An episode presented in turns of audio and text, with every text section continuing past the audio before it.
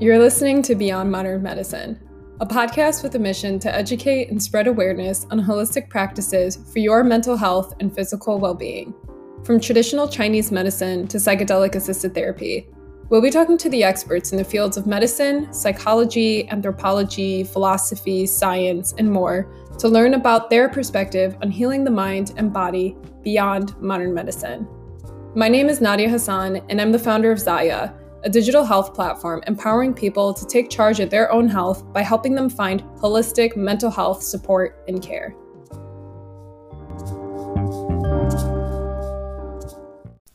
All right, joining with me in this episode of Beyond Modern Medicine is Katie Beecher, medical and spiritual intuitive and licensed professional counselor with over 30 years' experience. Katie has a unique way of working with clients where she creates an extremely accurate, four page, detailed physical, emotional, and spiritual report, as well as symbolic paintings of her clients before ever even seeing them, talking with them, or seeing a photograph of them, while only using their name and their age. Now, this is where it gets really interesting. Katie's accuracy was published in an article in the peer reviewed International Journal of Healing and Caring after client surveys physician, and other clinician testimony and medical records measured Katie's accuracy to be at 97%. It's wild. Katie is currently working on a book about what she does as a medical intuitive, her own healing from an eating disorder, Lyme disease, and other serious illnesses, and helping others heal using information from her guides and spirit and using Jungian psychology. So, without further ado, here is Katie Beecher on healing the root cause of disease. Thank you so much for joining me today. Uh, I'm really excited to delve into this exploration with you about the work that you do being a medical and spiritual intuitive. And um, I, I, have so many questions for you, and I'm really excited for the people who are joining us today to also be able to hear about the work that you're doing. Um, so so let's let's just get started. Let's jump right in. Let's let's start with just you and your background and the work that you do and how you got into this. Well um, a lot of people ask you what is medical intuition? Mm-hmm. and i am able to see into people's bodies and their psyches if you will and their energy and tell them about what's going on certainly um, mm-hmm. And also get into the root causes so it could be physical things, um, emotional things, spiritual things. A lot of times that has to do with their relationships or trauma or childhood experiences, um, with their career paths, which with um, you know trauma, um, everything that you've experienced and everything you're experiencing now can potentially impact um, negatively your health and wellness and also positively. So mm-hmm. we look at we look at everything. Or I look at everything. We I say my guides um, because mm-hmm. my guides do most of the work. Um, But you know we look at everything and then come up with a report that I give to people before I meet with them. It's I just use a name and age. Um, so I create a report and then I create a symbolic painting as mm-hmm. well. I send that to people before our meeting and then we discuss everything there and what's going on in people's lives and then we come up with a plan to see what people can do to connect to their intuition um, and strengthen their abilities and uh, help remedy you know the things that aren't going well mm. and it's, it's, hmm. really a whole whole person approach Hmm. i'm so curious when you said we you know you're referring to your guides. Who how does the information um, how has it come to you? How is it communicated to you? How do your guides communicate to you? Sure. Um, so a lot of people who do this kind of work or medium work or whatever um, they know their guides names and things like that. Um, i never have known my guides names. I just know that when i see them um, or when I picture them in my head, if I do meditation and I ask to speak with them, I see kind of a panel. So I'm sitting in a chair and then I see sort of a mm-hmm. half circle and I see a lot of people and then I see people behind them. So it's kind of an army of, of people guiding me. And I think we all have, we all have guys, we all have people protecting us and, and helping us. and I know one of, I think my main one is um, a male who's Native American. I think he was kind of high up in whatever he did at some point. And then I Mm. know there are, there's a woman who is um, Hispanic in origin, and then there's another um, Native American woman. Um, my grandmother is certainly one of my guides, and Mm. but I don't ever really see, other than my grandmother, um, I don't really see their faces. Um, my mom's another guide. So most of the time, it's just um, kind of like eh, words in my head, um, or I will see pictures of something, or I'll see a picture of a word, or I will have a feeling in my own body um, or I'll see a symbol. So I'm I'm really lucky because I get information in a lot of different ways. Mm. But it's not like I'll have a big flash of light and you know it's this big mystical experience. Just sort of I I've learned to just be open Mm. um, and let the information flow. And sometimes it it feels like it's coming from kind of an external source, and sometimes it feels like it's just coming from within me. And a lot of times people don't believe that they're connecting to their intuition because it doesn't feel big and mystical and and huge and um Mm. but it doesn't have to Mm. So Yeah. did that answer your question i hope Yeah, no, It's a weird definitely. it's a weird thing because it's it's weird to describe um Yeah, mystical experiences are very hard to describe. To describe, so They are. Yeah, i wish people have said you know how can you be so accurate how can you do what you do and i'm i honest to god don't know i Mhm. I- i wish i could explain it you know yeah, I, i'm just grateful um yeah. so Hmm. So how did how did it start? When did? Well, I've always been able to pick up um like beings not beings is not really the right word. I've always been able to pick up other people's thoughts and feelings, um, kind of know what people were thinking, even as a young child. Um, so I was really, really super sensitive. Um, and I was always able to pick up negativity, so negative people and their feelings. And then I started to be more conscious of being able to pick up just spirits. So if um, you know, um, kind of people's thoughts and feelings that I knew were not of this world. Okay. And so that was kind of always there. And then um, I became more conscious of picking up like negativity and, and evil and things like that. And that really scared me. So I turned away from any abilities I had. Mhm. And then I, when I was 16, um, I had bulimia and I did not ask my parents for help because they really weren't very supportive. I came from a pretty dysfunctional family. But again, I, I believe this was divine intervention. And I called our pediatrician and told him what I was doing. And I asked for help. And he gave me the name of a, a therapist. And I had a job in a car. So I got myself there and, and started working really hard. And she was the person who um, helped me to accept my gifts and my Mhm. abilities. I went to a Jungian therapist, and Jung is very accepting of intuition and Yes. Yeah. that, you know. So, um, fortunately, part of that therapy is helping you to connect to your intuition and self love and, and self acceptance and getting to know yourself. hmm So, Mm. so that was a big step in that direction. And then um, became a therapist and started using it in my work, just connecting to intuition and getting into getting information about people.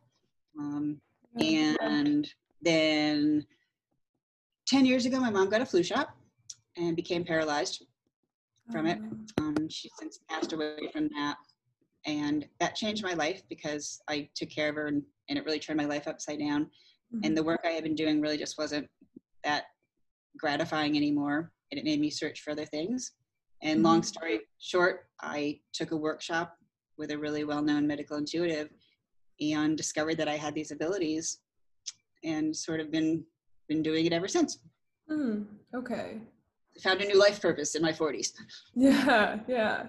And so, what was it that made you do? I guess mm, different intuitives can take different directions when it goes when it with their abilities. And so, what would you say that your experience um, surviving bulimia and also your experience with your mother passing away um, is that kind of what guided you towards wanting to work in the medical field yes definitely when mm-hmm. i was 16 my guide said with intuition self-acceptance and self-love you can mm-hmm. heal from anything mm-hmm. so they told me i'd be doing some sort of work writing the book i'm writing now everything and then i've always been interested in medicine um, i was i almost became a doctor went pre-med um, but i knew with the mm-hmm. bulimia that i just wouldn't survive medical school basically but i've always really been interested in it and mm-hmm. that's why i went you know into the therapy field um, but i've always, always been really interested in the body so it was kind of a natural progression mm-hmm. wow so i'm curious i want to i want to get a little bit more into um, the topic that we're going into and that is uh, uncovering the root cause of disease and I guess throughout your years and all of this experience and everyone that you've been working with, what have you learned as being the, the root cause of disease? And um, I think we can look at it almost as the mind body spirit sort of connection. Um, and if you were to kind of take that framework, what would you say is the root cause of disease? I know each individual person right. is very different. Um, it would be another thing is like what are the patterns that you usually see um, from person to person something maybe that you've been seeing along the years of, of, of doing this i have to say that no matter what people come to me for mm-hmm. some people come to me they're not they don't have any presenting symptoms they just want to learn more about themselves and their intuition but the people who come to me with presenting symptoms um, it's often physical symptoms. Sometimes it's the emotional. But I honestly have to say that no matter what, what they come to me for, I always uncover physical emotion, emotional and spiritual root causes. Okay. So not everybody recognizes that, and a lot of people will just be like, "Give me, or you know, tell me what herbs to use, tell me what supplements to use, or tell me how to fix this," and it always gets down to well, when did this start? Why did this start? What's been going on in your life? What trauma have you not healed from? Um, there's an awful lot of people who have not been authentic, don't know who they are, um, mm. have not been encouraged to be themselves, don't have a voice, you know, are in relationships where they're not being treated well, where they know they have to get out and haven't had the courage, mm-hmm. or are waiting until they lose weight or until they feel better or until their financial situation gets better to get out mm-hmm. and you can't wait you know i mean there's some situations that are just you know you don't have the money right now and and and things like that but you can still start taking steps to make your life better um, but no matter what there's always a, a spiritual and emotional component and i have to say that what I've noticed even in my own life is that so much of it gets down to self love and self acceptance and not listening mm. to intuition. You know, really is what my guides told me. Yeah. Because if if you're doing what's best for you and you're being authentic, your intuition does not have to send you symptoms to get your attention to make changes. Yeah, it's almost like a wake up call. Your body starts reacting to this wake up call. And very, yes, very mm. much. And I'm not saying people cause their own illness, but I think that when you're not listening and you're overworking yourself or you're not taking care of yourself or something like that, your body gives you signals, your intuition gives you signals, and you can choose to listen or not. Yeah. So very true. Hmm. And um, so I guess can it take form in two different ways so with the physical illness like an actual physical disease say anything from like chronic pain to cancer um, these are diseases that uh, are man they manifest within the body and that's a very uh, it's very tangible it's a physical experience um, and then what about when it comes to mental health illnesses and those conditions of depression and anxiety and anger um, sometimes I, I, believe it seems very hard for some people to be able to understand exactly where their depression can come from. You know, you wake up one day and you're sad, but you don't really know why you're sad. Uh, what are the sessions with when you have people who are coming to you for something that's going on emotionally and mentally versus somebody who's coming in to see you for something that's going on physically? I have to say, there's not a lot of differentiation.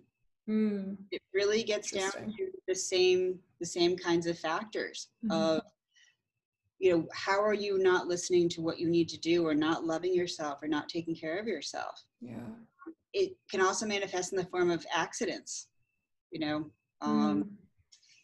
falling and hurting yourself or or things like that again it's your body or your intuition giving you signals that you need to pay attention you need to make changes and then i've also seen cases where an illness because especially a chronic illness or cancer or something like that mm-hmm. uh, can affect it affects an entire family so or addictions too like you're impacting an entire family so entire family systems may need to make changes or um, and sometimes people will ask about kids you know kids getting sick where um, why does that happen? I'm not going to try to explain why kids get sick or why things happen because i don't have those answers and, and, it's certainly real and it, it doesn't um, discount these physical things that happen but i've seen things happen where entire families are changed you know and, and they're changed for the better or or that family ends up doing incredible things to help um, help maybe millions of people or thousands of people or just their community so they these things don't happen in a vacuum and mm. it's really kind of fascinating mm. if you hmm. look at it in totality how is the experience of people or their reactions once you start tracing back exactly where their their illnesses are coming from i'm sure a lot of them are like no that can't be true or do you see a lot of uh, kind of doubt or actually not usually. More people are like oh wow i never thought of it that way. Or yeah. sometimes at first you know sometimes i'll be like i'm not sure why you're asking me that. But most people because they come to me they're usually pretty open. But yeah. i get a lot of oh i never thought of that. Or i didn't think those two were connected. Or wow i have goosebumps. Or so yeah. the reactions are pretty awesome actually. Yeah yeah. But it must it must be um, it must be difficult sometimes, I'm sure, for some people to hear that the root cause of their illness is self love or self acceptance. You know, it's really hard to hear because self love is something that doesn't, you know, it's not in a supplement. You can't. You can't you can't heal yourself from self love or or love it, yourself through yeah. a pill. So um, it's so hard because when I was getting better from bulimia, that was the hardest part of getting better.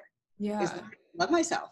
You know, it stopping the behavior, it was learning to love myself because I didn't think I was worth it. Mm-hmm. And when you've been taught your whole life that you're not worthy of that or you don't deserve it, people are like, where do I start? How do I?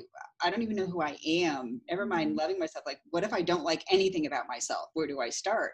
You know, and it, it's so much easier to just, like you said, take a pill or something, and they just think, I don't.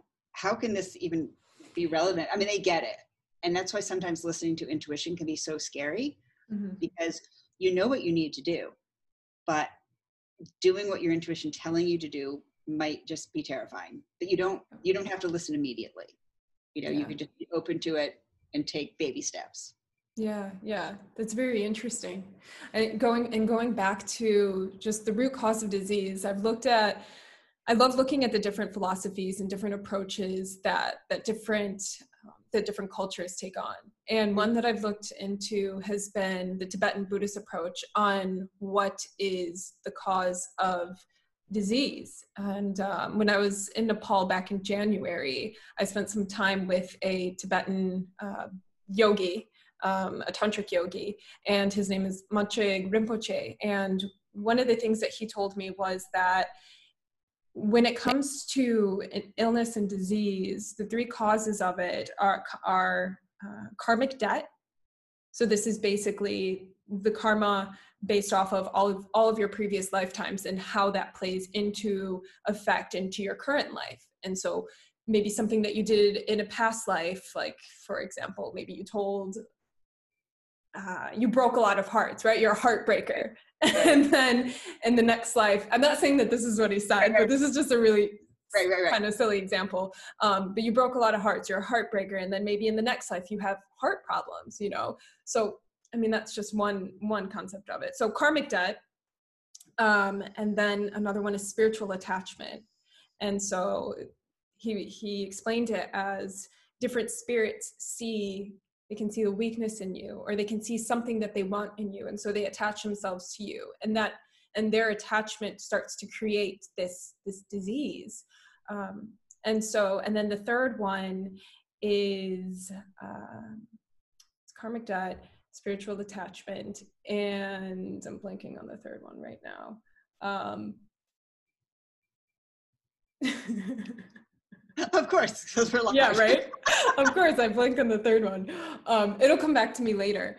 Um, but yeah, so so he he spoke on it as being three different ways that um, that disease can manifest in the body. Oh, sorry. And the last one, I knew it was coming. the last one is our the our external conditions, so the the environment and how that interacts with our physical body. So you can see more of that as being something that you can that you can that you can cure. If it's something that's within our environment we can right. change our environment.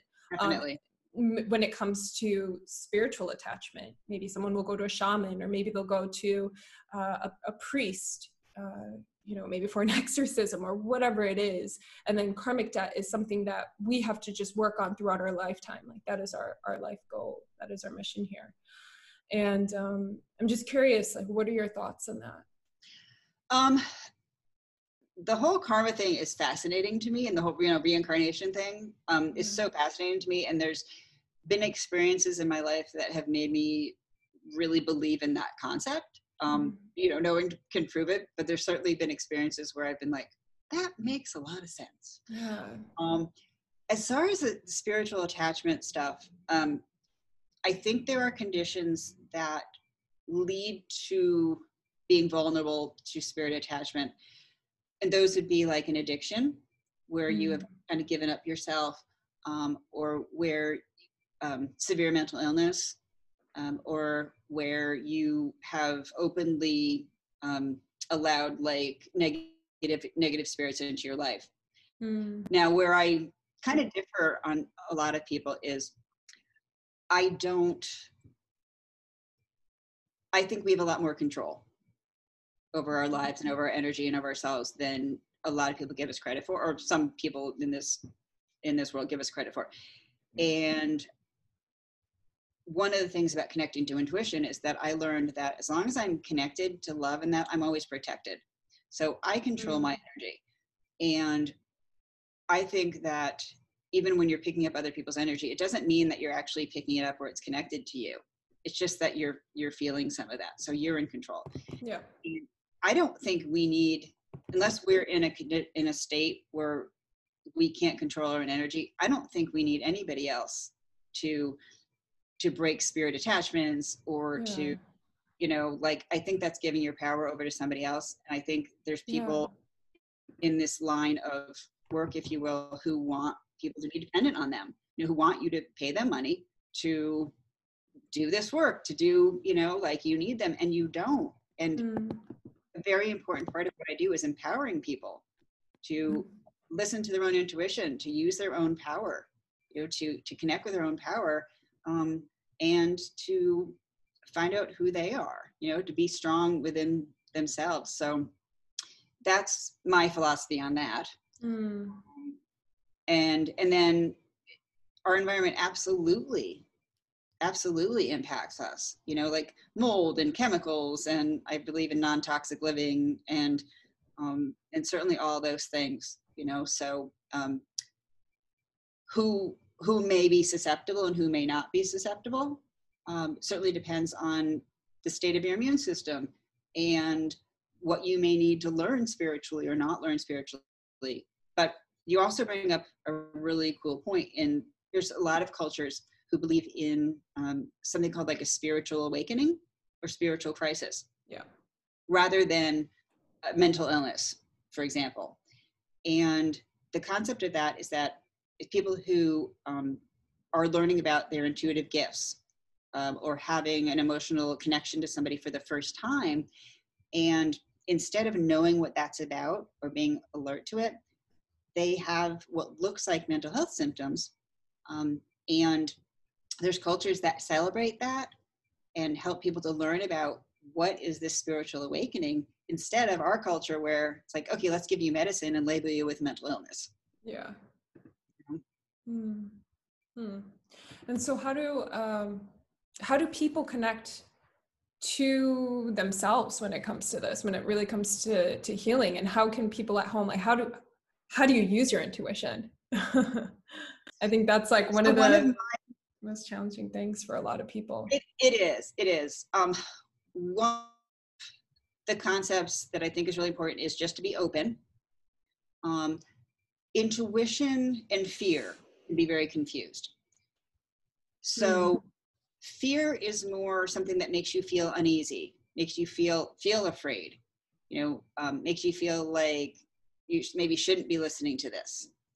Whereas intuition is reassuring it may still tell you things that you might be afraid of doing but it's reassuring you know um, it makes you feel safer um, gives you more important you know important information things like that mm-hmm. um, one of my favorite techniques for connecting with intuition is doing what I call a written dialogue. This is a Jungian thing, I didn't invent it, but it's writing to your intuition or your body and just asking a question or just saying, Is there something that you'd like to tell me? So, writing that out, the writing part is important. And then just listening for what you hear back mm-hmm. and writing that down and then writing back to it and then listening for what you hear again, write that down right back to it for as long as you feel like doing it. And so you're having a written dialogue, just like you would a friend. And by doing the writing piece, number one, you have to stop what you're doing. So what do you mean by that? Well, you can't walk around and write. Most people can't anyway. Yeah. yeah. You know, and so you, it you kind of have to stop what you're doing. It it helps to filter out a lot of that kind of thought stuff that goes on every day, the overthinking stuff. Mm-hmm. Um, and just the act of writing helps us kind of focus in on what we're asking, what we're listening to. So it becomes a mindfulness meditation. Basically, mm-hmm. it's very grounding.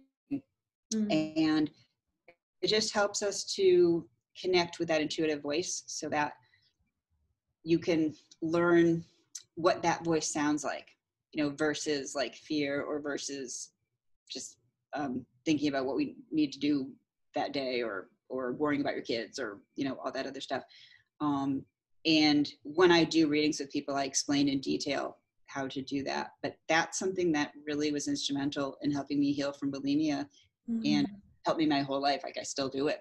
Yeah yeah it's almost like building trust with yourself again.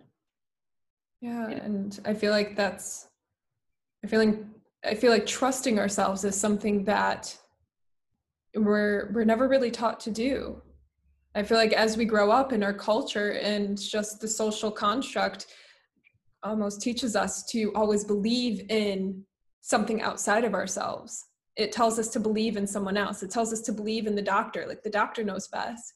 And you know of course the doctor does know. You know i'm not saying that the doctor doesn't know but um but there are so many it's we're just every day we're we're grown up to believe in listening to some someone else or something else. And yeah. so this is really i feel like the writing what you're suggesting is a training. It's training ourselves to listen to our voice again and to to trust ourselves and um, and that's where the magic happens i feel like that's when you really start to see change i notice that whenever i journal that's when whenever i'm stuck on something i just start writing and that's when my answer comes exactly yeah, yeah, it's there's a big difference between trying to do it in your head and trying to do it in writing. Um, yeah.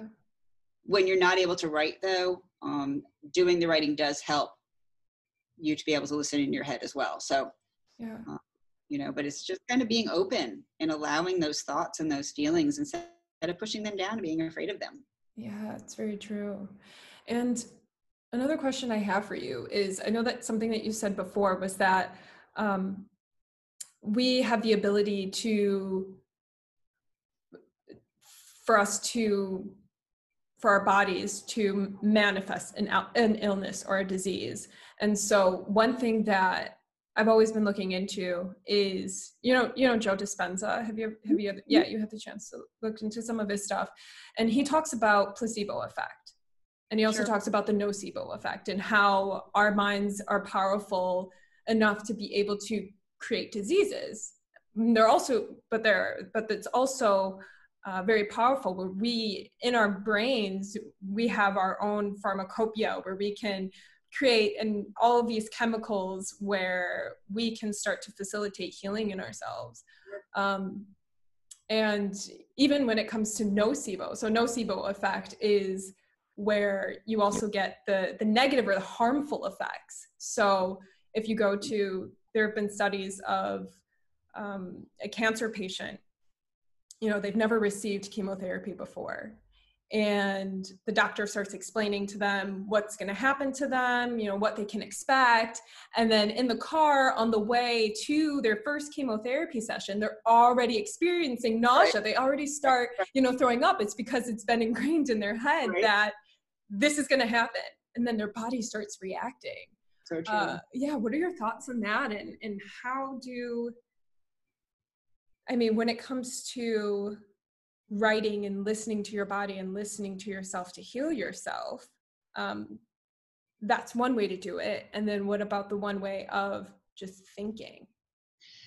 I have seen so many cases of people who have both healed themselves and made themselves worse through you know through yeah. thoughts. Um, yeah. I I know somebody who needed a was told they would need a liver transplant because their liver stopped working and it was irreversible and through thoughts and determination mm-hmm. they not only got off all medication but they did not need a liver transplant their liver damage started reversing itself and this is 10 years later they're still here and they're healthier than ever so yeah i mean that's an extreme case but it's yeah.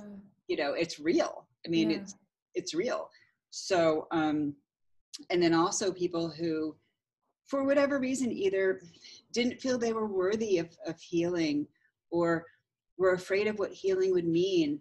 Um, great example is someone who this is kind of a composite but um, and i can think of people who maybe were in a really um, in an abusive relationship you know or or in a relationship that um, they needed to get out of for whatever reason and they were very sick. So they were they were tied to that relationship and that economic situation. Mm-hmm. and i would say well what do you want to do when you get better? You know how do you envision your life? And they were so terrified of what that would mean you know getting out on their own um, maybe going back to school maybe starting the business they wanted to start or whatever. They were so terrified of that that that state um, kept them sick. Mm. You know, so our minds and our psyches are very, very powerful things. Yeah, it's very true. I was reading uh, about a man who he uh, he was diagnosed with lung cancer, and he ended up. Um, the doctor gave told him that he was going to die in eight months. And so the doctor told him, uh, he sorry, he told the doctor, all I want to do is I want to make it to, until Christmas. Can you try and keep me alive until Christmas? And the doctor's like, I'll try as much as I want as I can. And so come Christmas time, the guy ends up going back to visit visiting his doctor and the doctor they do a chest x-ray and they find that the man has pneumonia and the and so once he found that out, he started to prepare himself to die because the doctor had told him he was going to die. His family started preparing for his death. You know, everyone was really getting ready, planning his funeral, doing all this thing. And then with the pneumonia, it was almost like, you know, it, it, it almost it kicked it, it kicked it off even more. Everyone's just expecting him to die. And um, and then two weeks later, he passes away. And when they did the autopsy on his body, they realized that it wasn't the cancer that actually caused him to die. Yep. It wasn't they they checked the chest x-rays again and the x-rays were actually incorrect. He didn't actually have pneumonia.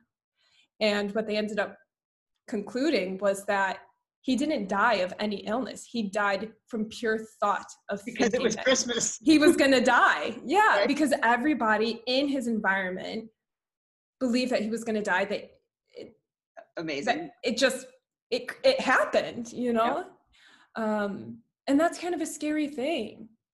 It's it's really scary when when you're sick. You know, my dad he he passed away from stage four lung cancer uh, and brain cancer. Oh, wow, I'm sorry yeah and um, thank you um, but when he he died the only thing that really kept him alive was the fact that he was so strong and the support system that that he had around him especially me you know i always I, I never i never tried to treat him like he was sick i always told him no you're fine you're fine you're going to be okay and i really believe that that just changing that mindset is what really helped him so when I had Lyme disease, I found out that I had Lyme. I had every co-infection under the sun. I had chronic fatigue virus. Um, I had probably had it since I was a kid because I grew up next to Lyme, Connecticut. And mm. at first I was really scared. And then I decided I'm not going to be a patient. I'm not going to label any of my symptoms with my, so I'm not going to take ownership. I'm not mm. going to use the word Lyme. Um, you know, I did everything I needed to. I dressed it, whatever, but I was able to recover without antibiotics. I recovered quickly um, fully recovered. I happen to ha- have somebody who is very, very, very good at what they did and ha- has been dealing with Lyme since before Lyme was a thing.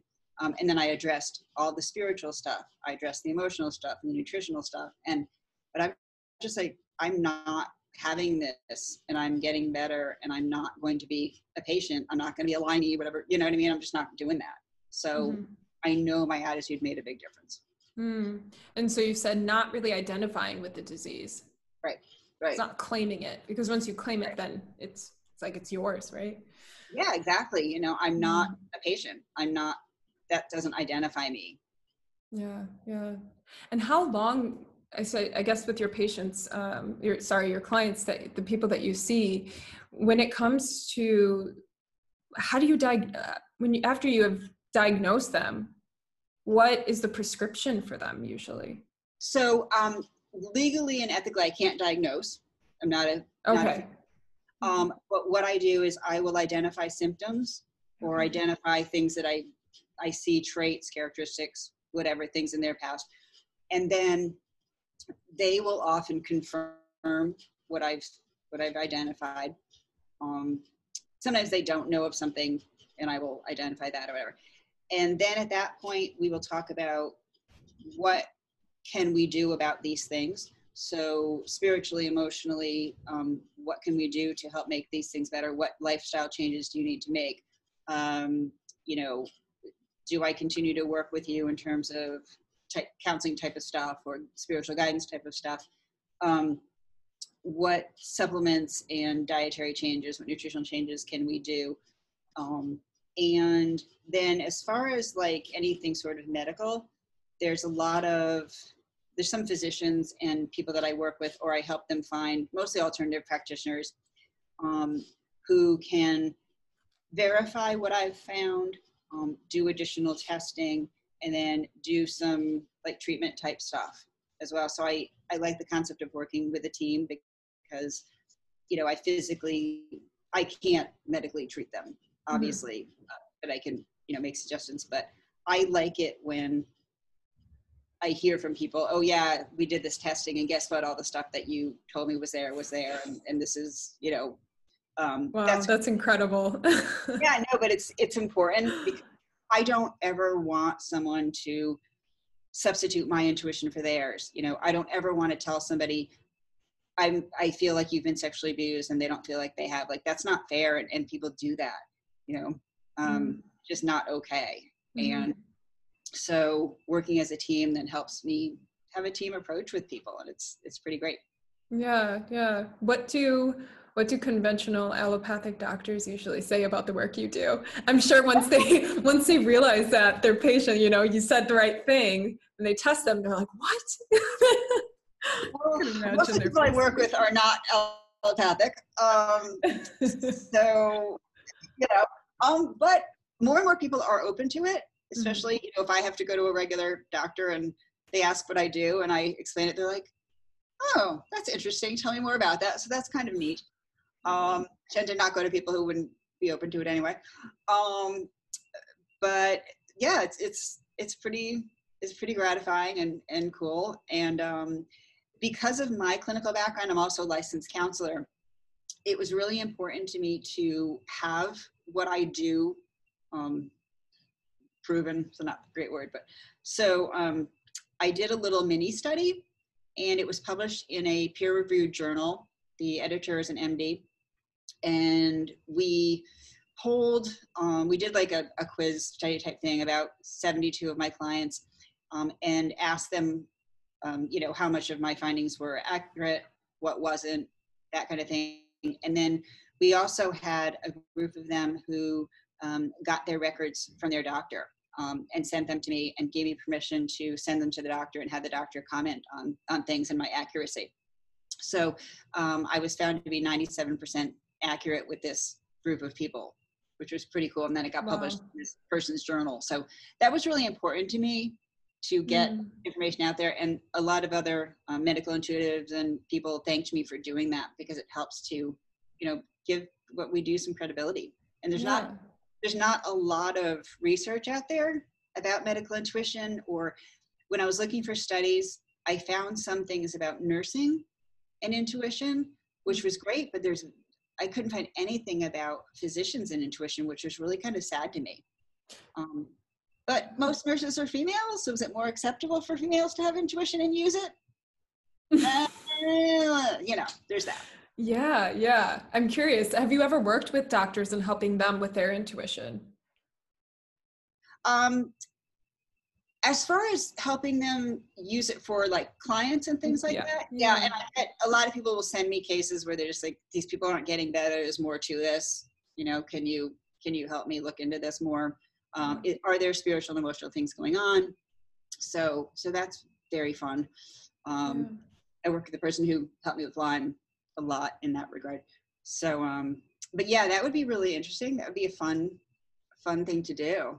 Definitely. Yeah, yeah, it would be. I, I actually went to, uh, I went to an integrative medicine healthcare conference in San Diego last year, and one of the one of the um, the speakers there, she she spoke on medical intuition, and everyone that was there in the room was filled with MDs, and so I do think that this is something that's growing. And I think that a lot of these doctors are starting to open up and realize that a lot of the things that they were trained in in medical school can only go so far.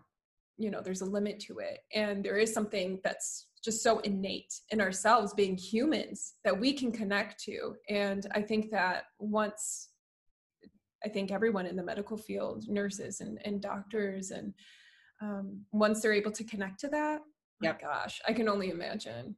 I think all the best doctors and nurses and nurse practitioners, all those, the best you, the best of them already are using their intuition. You know, yeah. I really do, and they may not label it intuition, but mm-hmm. I, I, think that they may label it as experience or whatever. But I, I really think it's their their medical intuition because we all have it. Yeah we all have it if you if you start to get a symptom you have to decide is this bad enough to go to the doctor or do i take a pill do i need to rest like you're using your medical intuition all the time. Yeah. Yeah that is very true. Has there ever been a time when maybe what you said to someone it actually wasn't true or maybe it didn't work or maybe the or the treatment that they ended up doing after seeing you was just unsuccessful and you've had to come go back they've had to come back to you and you've had to continue to work on them um, or any time where um, what you originally had thought was the root cause of their disease ended up not being it the thing that you originally had thought it was there's been a few really really tough cases yeah. um, where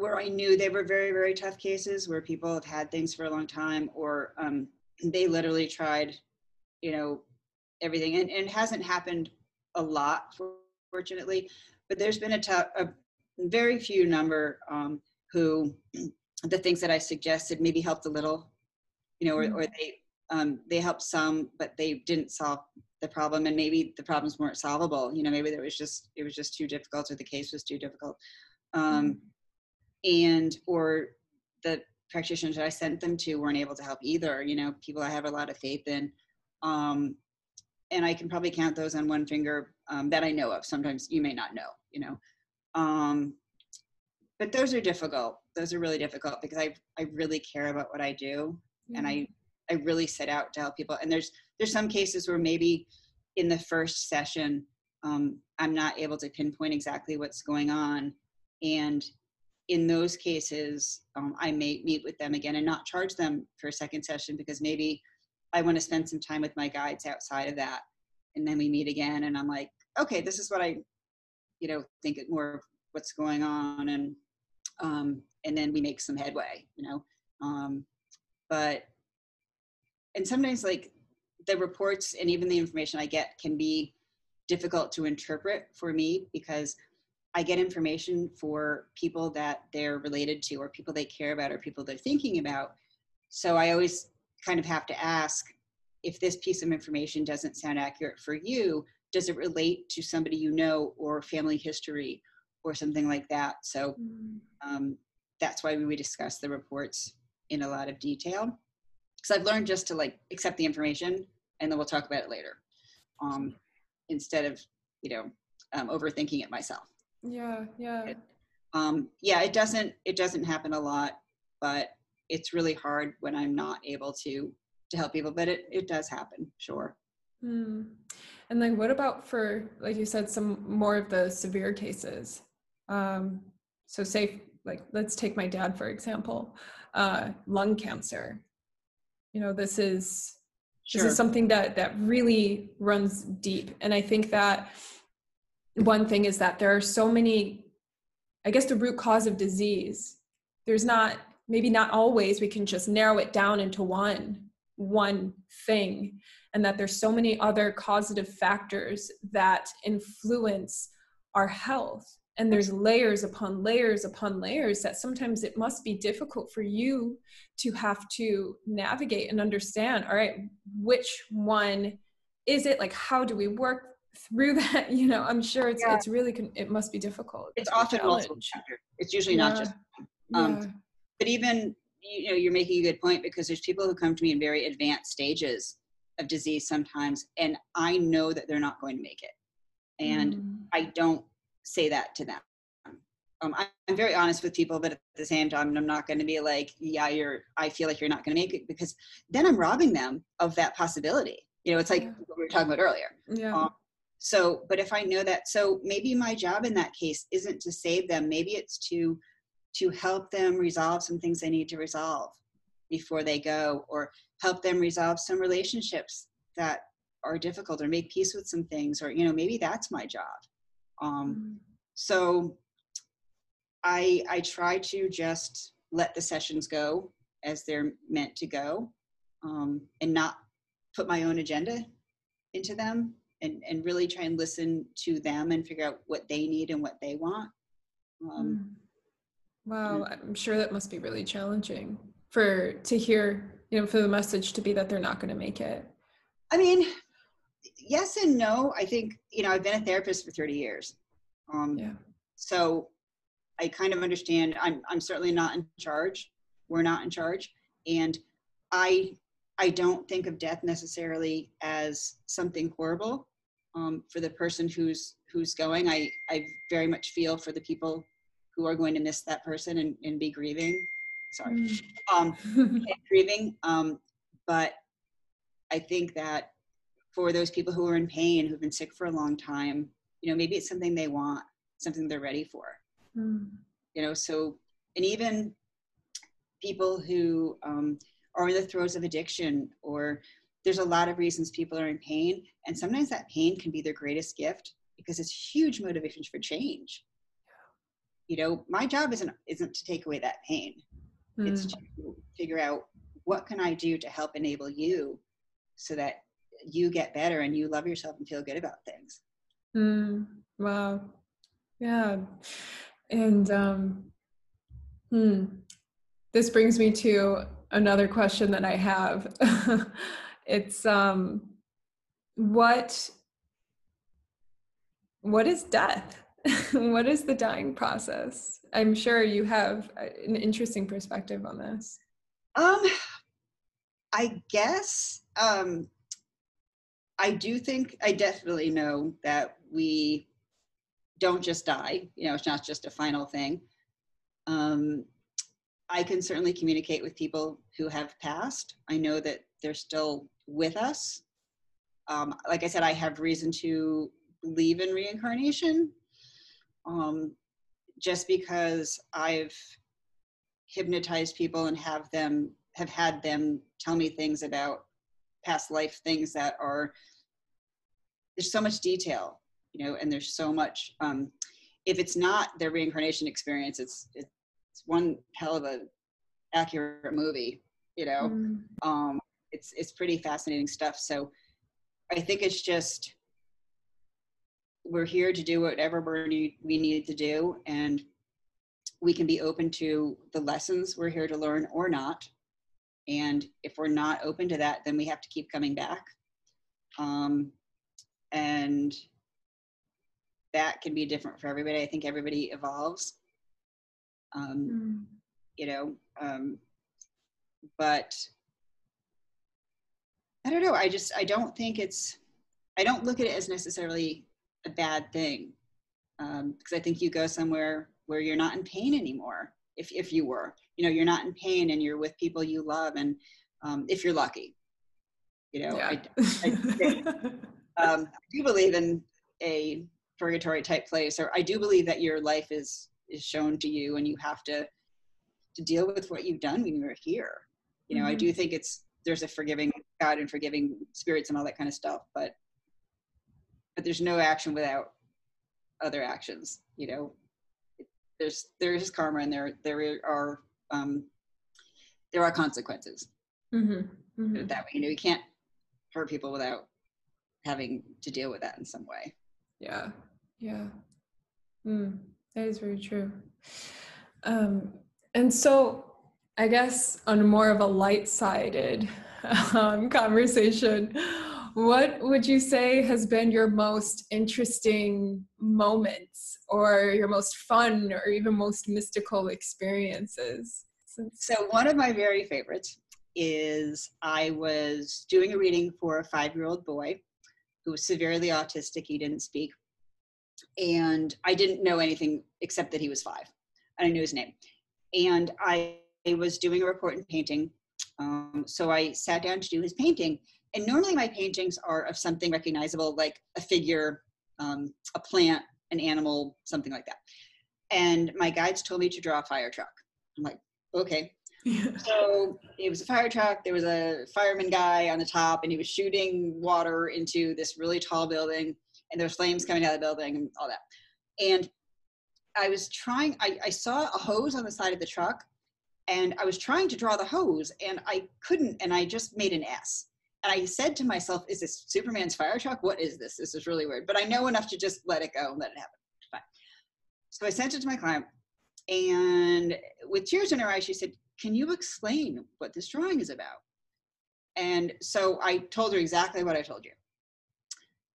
She said, Right before I had my son, we had a horrible fire. I was I lived in an apartment building. Um, we were on one of the top floors. We lost everything. And she said, I was absolutely devastated and thought my life was over, um, didn't want to live anymore, went into this huge depression. And then I found out that I was pregnant with my son. And that pregnancy saved my life. And having him, you know, as challenging as it is, he's just, he has saved my life. And I wanted people and his influence to to understand um, how he made me feel and how much how much good he's brought into my life and i wanted other people to be able to feel that and she mm-hmm. said um, he was my superman and she said um, his middle name is actually superman's middle name uh. so when i said superman to her she was just like bawling you know um, and i had goosebumps and it takes yeah. a lot for me because i've done this you know so many times times, but I was like, wow. Wow. So that was a really that was that was quite a wild one, I have to say. Yeah. That was one of my more more meaningful ones that you know that really stands out. Hmm. Um, And why do you think that specifically, that message specifically came to her for that set for her session? um, that's a really good question. Hmm. maybe because I, what my guides are telling me now is that obviously caring for her son, you know, being so profoundly autistic is unbelievably challenging. And, you know, on a daily basis, I mean, that's just such a difficult thing. And she worries about him so much. And, um, and I think maybe it just reinforced how much he he means to her and what a gift he is um, and she had the reading for him because she was worried about his future and was worried about symptoms that he was having and so it was such a positive part of the reading you know I try Mm. to make my readings positive anyway and and uplifting and and things like that but it it was such a it was such a positive thing and i think it was there to reinforce just you know all of the wonderful things about him for her Yeah. And I think that's what people need to hear sometimes. I think that can almost be the one thing that can help facilitate someone's healing is just Yeah. remembering something just so positive in their life. Yeah. exactly That's why Yeah. it's like the practice of gratitude is just so important um, Yeah. on our health and our in our on our healing. Mm. yeah like the person i worked with just before i had this call with you she said this is i haven't help, felt help hopeful try again i haven't felt hopeful for a long time Mm. and she said that this is such a gift to be able to feel that way and i was like yay i did my job you know Wow. Yeah. Oh, wow. Well, what you're doing is so incredible. If you could give one piece of advice to someone, or a lot of many of us who are suffering from, um, you know, mental health and both physical health uh, illnesses, what would you, what advice would you offer them, or what could you give to the world? I think what comes to mind is is self-love is really work on loving and accepting yourself exactly the way you are now. You don't have to change. There's nothing wrong with you. Don't wait until you feel like you have to meet some sort of standard you know you are lovable ri- right now. You don't have to weigh a certain amount. You don't have to look a certain way. You don't have to whatever just start now. And it's it's little baby steps. It's not going to happen overnight but listen to the way that you talk to yourself. Pay attention to your thoughts. Pay attention to how you treat yourself. The little things and just start with one thing one little thing that you're going to change and that's where it starts. You know people always say well i don't feel lovable. How can i how can i love myself? I don't like anything about me. Just dig deep. Find one thing. Color of your eyes. Like find find one little thing. Ask your friends. Ask somebody who likes you. Go with what they say in this case you know like find something. Just grab onto something and allow yourself to do that and it, it really does start with, with just that little bit of love. You know treat yourself the way you treat your best friends Mm. and allow themselves to love you allow them to love you. You know i think that's if we all did that i think that we would be so much more accepting of others as well because i think a lot of intolerance and racism and wars and come from not liking ourselves and just this inner anger and inner fear and if we loved ourselves more we could accept others more Mm. It's very powerful. It's definitely something I need to hear, and I'm sure a lot of other people need to hear.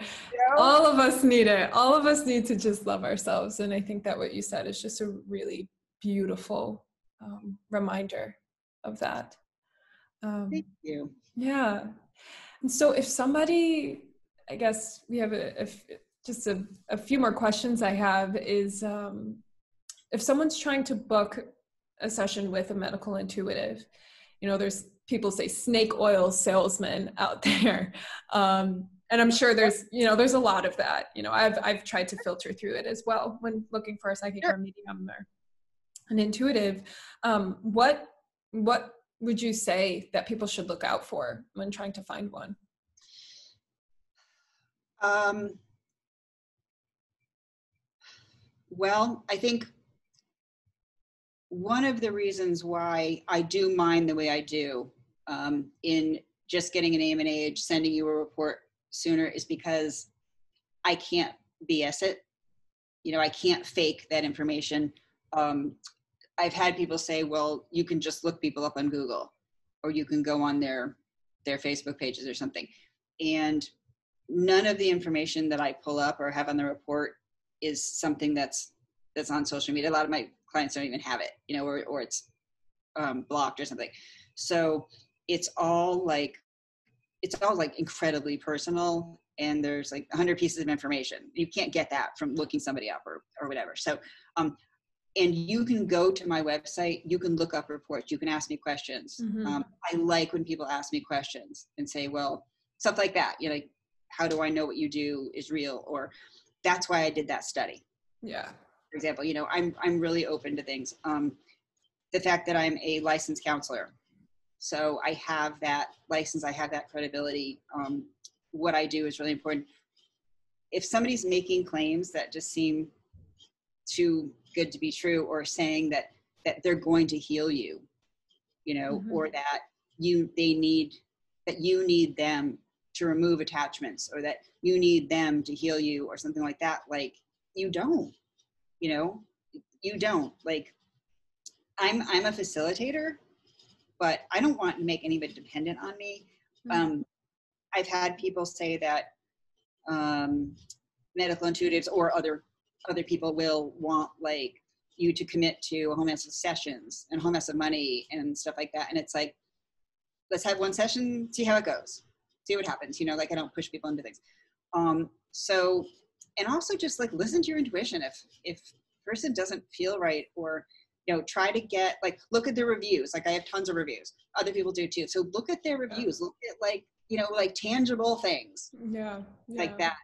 Um, so just kind of go with how your what your gut says and yeah use you know, your intuition your intuition but i think i think empowerment is a really important important thing um and um and yeah and if somebody's like asking you a lot of questions before the session like is that medical intuition or are they just getting information you know what i mean yeah yeah. Uh, okay.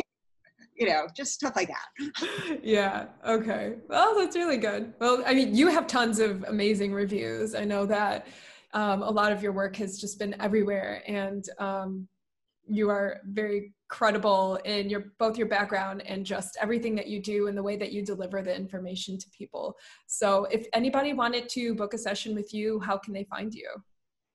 My website, um, it's Katie Beecher, B E E C H E R, um, katiebeecher.com. Just go on there and you can book right there. Um, you can also, you know, ask me questions from there and stuff as well. There's different options. Um, but yeah, my website, um, you can follow me on Instagram and all that good stuff too. Yeah. Um, but yeah, my website's the easiest way. Awesome. Thank you so much, Katie. Oh, this has been so much fun. oh, thank you for having me. Yeah, man, I, have had such a great time. Thank you so just for being so honest and open and and and loving in the way that you deliver all of your messages and everything. So. Oh, you're so sweet. You're yeah. very very welcome. My pleasure.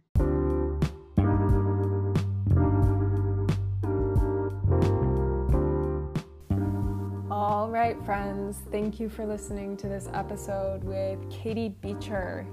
I appreciate all of you out there for listening and make sure to check us out at zayamed.com to get early access to our platform, learn about upcoming events, and see what we're up to. Much love to you all. Take care of yourselves out there.